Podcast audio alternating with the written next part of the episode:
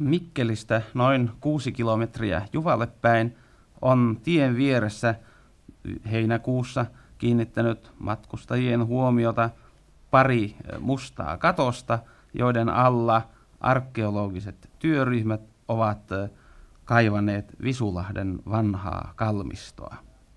He ovat kaivaneet sitä vilkkaasta autoliikenteestä huolimatta – ja minä pyydän, että kuuntelijatkaan eivät häiriytyisi, vaikka seuraavassa välähdyksessä auton surinaa hiukan taustalla onkin. Tämä Visulahden vanha kalmisto, sen kaivaukset tulivat kriitilliseen vaiheeseen tiistaina heinäkuun 12. päivänä, jolloin tämän kesän ensimmäiset haudat aukenivat. Olimme silloin läsnä ja seuraavat välähdykset ovat siis, voimme sanoa kirjaimellisesti, tutkimuksen etulinjasta. Aluksi kaivausten johtaja, maisteri Jorma Leppäaho, kertoo siitä, mitenkä tämä Visulahden kalmisto löydettiin. Viime vuonna tehtiin täällä äh, tie- vesirakennushallituksen puolesta suurta tieoikaisua. Ja katepillarit olivat möyrineet täällä Visulahden kartanon luona olevassa mäessä. Ja eräänä päivänä havaittiin täällä erään pääkallon löytyminen ja samaan, samaan aikaan löytyi eräs kirves. Ja se aiheutti sen, että muinaistutkija eh, lähetettiin paikalle ja se satun olemaan minä. Ja, ja, ja sitten jatkoin täällä tutkimista ja keksin kaksi ruumishautaa 1200-luvulta, jotka osoittautuivat tieteellisesti sangen arvokkaiksi. Muinaistieteellinen toimikunta päätti suorittaa paikalla suuret ja perusteelliset tutkimukset tänä kesänä, ja näihin tutkimuksiin Mikkelin kaupunki suhtautui erittäin myötämielisesti ja myönsi tarkoituksiin 200 000 markan määrärahan. Ja nyt me olemme täällä ja yritämme tehdä parhaamme, mitä voimme täältä maan kätköstä löytää. Niin, tässä on nyt edessämme ruumis, sillä on esillä pääkallo, vierellä on tappara, tuossa on pieni solki, tuolla alempana ilmeisesti vyörengas. Voisitteko nyt selittää tämän löydön? Joo, tämä vyörenkaan renkaasta on roikkunut eh, tulusrauta ja luultavasti nahka kukkarossa tuluspii. Ja oikealla puolella on toinen rautarengas, joka on kuulunut vyöhön. Ja, ja tuolla pään oikealla puol- vasemmalla puol- oikealla puolella on veitsi ja, tai paremminkin suomalaisittain sanottuna puukko. Ja itse vainajan luustosta ei ole muuta säilynyt kuin koko luhistunut pääkallo ja joitakin käsivarren ja reiden ja lantion luita. Mistä päättelette muuten, että tämä on 1200-luvulta? Eh, tämä on mm, melko tar- tarkkaan ajoitettavissa tuon kaulalla olevan renga, pronssisen rengassoljen avulla, joka on jo niin sanottu varhaiskeskiaikainen solki ja joka yleiseen pohjoismaiseen tai siis Pohjoismaiden arkeologit yleensä ajoittavat jo 1200-luvulle. Eh, joskus nämä soljet menevät jopa 1300-luvulle. Sen sijaan tämä kirves näyttää sangen vanhalta ja voi olla peräisin jopa 1100-luvun puolelta. Eh, luulisin näin eh, ensimmäisen vertailun perusteella, näitä esineitä vertailee, taikka siis näin tarkastelee Eh, tutkijana, niin on saanut sen vaikutelman, että hauta lähinnä voitaisiin sijoittaa vuoden 1200 vaiheelle, noin hyvin pyöreästi sanottuna. Tämä hauta oli esimerkiksi juuri tuosta tapparasta päätellen miehen hauta. Vieressä oleva hauta on naisen hauta. Vainaja on hyvin runsaasti koristeltu. Tässä on tyypillinen karjalainen naisen hauta.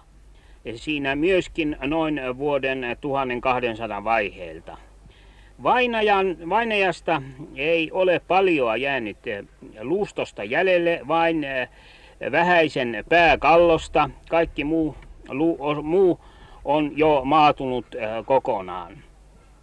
Molemmilla olkapäillä on tyypilliset karjalaiset, krapukoristeiset, soikeat kupurasoljet ja niitä yhdistävät erittäin koreat ketjulaitteet. En voi tässä ryhtyä kuvailemaan tarkemmin näitä ketjulaitteita. Sanon vain, että niistä on roikkunut kankiketjun päässä tyypillinen korvalusikka, suomalaisen naisen sen ajan muotikoru. Samoin panssaripaidasta leikatun rautaketjun päässä on roikkunut puukko. Tämä panssariketju on varsin tyypillistä 1100-1200-luvun suomalaisten naisten rintakoristeihin kuuluvia yksityiskohtia. Siihen on luultavasti liittynyt paljonkin taikuutta ja jos haluaa olla romanttinen, niin voi sanoa, että nämä panssariketjut luultavasti ovat miesten antamia kihlajaislahjoja mielitietyilleen. Ne ovat luultavasti leikatut heidän oman panssaripaitansa helmasta. Ja tähän tietysti liittyy ta- raudan suojelevaa taikuutta. Ja sitten tähän hautaan pitäisi teoreettisesti kuulua vielä komea esiliina, mutta me emme ole päässeet niin pitkälle vielä tässä kaivuutyössä, että mm, voisimme varmasti sanoa, onko sellainen tässä olemassa. Näyttää kuitenkin siltä, että se puuttuisi tästä haudasta. Tässä haudassa oli muuten erikoista se, että tässä oli erittäin selvä, noin 70 kertaa 2 metriä oleva nelikulmainen arkku. Ja näiden molempien hautojen suunta on kristillinen länsi-itäinen, joten nämäkin haudat sinänsä ovat jo tästä pakanuuden ja kristinuskon ylimenoajalta. Tämä hauta on säännöllisen suorakulmion muotoinen. Mitenkä tämä itse hautaus on aikanaan tapahtunut? No siihen on tietysti maahan kaivettu kuoppa. Sen syvyys ei ole ollut kuin ehkä 7-80 senttimetriä. Ja näyttää siltä, kuin varsinaista arkkua ei olisi ollut, vaan jonkunmoiset kirveellä veistetyt laudat, jotka ovat asetetut tänne haudan pohjalle – ja haudan peitteenä on selvästi ollut kerros tuohta. Ja tämä tuohi on säilynyt kaikkien näiden korujen päällä. Tämä, tu, nämä tuohipeitteet ovat muuten erittäin tavallisia kaikissa suomalaisissa ruumishaudoissa ristiretkien aikana. Kuinka laaja tämä Visulahden kalmisto on ollut?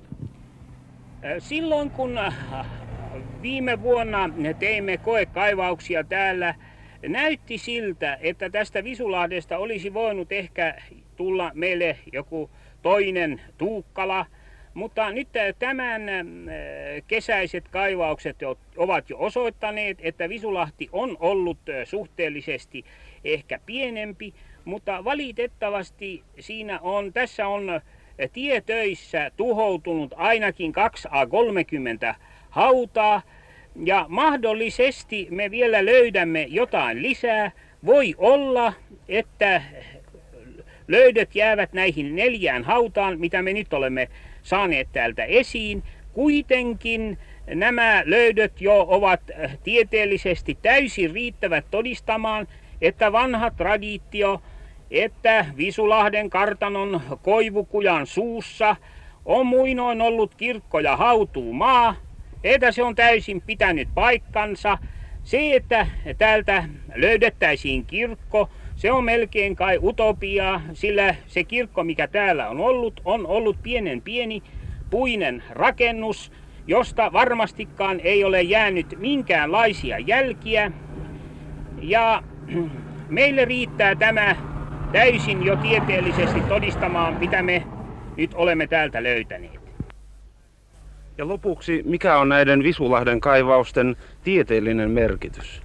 Visulahden kaivausten eh, tieteellinen merkitys on erittäin suuri. Eh, sillä me menetimme, mm, väli, eh, me menetimme Moskovan rauhassa kokonaan Karjalan.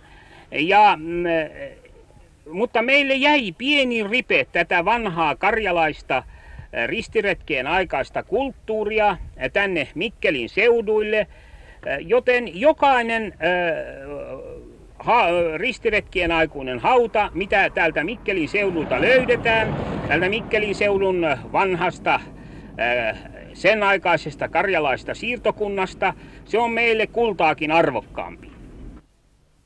Sen jälkeen, kun ensimmäisen kerran kävimme Visulahden kaivauksilla, ovat kaivaukset edistyneet ja useita hautoja on tullut päivän valoon. Viime maanantaina antoi maisteri Leppäaho Visulahdessa seuraavan väliaikatiedoituksen. Niin, hautoja on nyt meillä 15. Niiden eh, kalustosta ei ole nyt mitään erikoisempaa mainittavana. Tavallista 1200-luvun tavaraa, miesten ja naisten hautoja. Mutta meillä on tässä nyt juuri erittäin mielenkiintoinen ja tieteellisesti arvokas probleema. Kaivauksissa kierrämme tuollaista 12 kertaa 7 metrin suuruista tyhjää aluetta keskellä kalmistoa.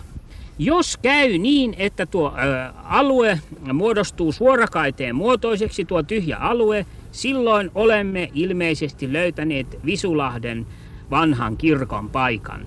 Tuon puukirkon paikan, josta ei ole jäänyt mitään jäljelle.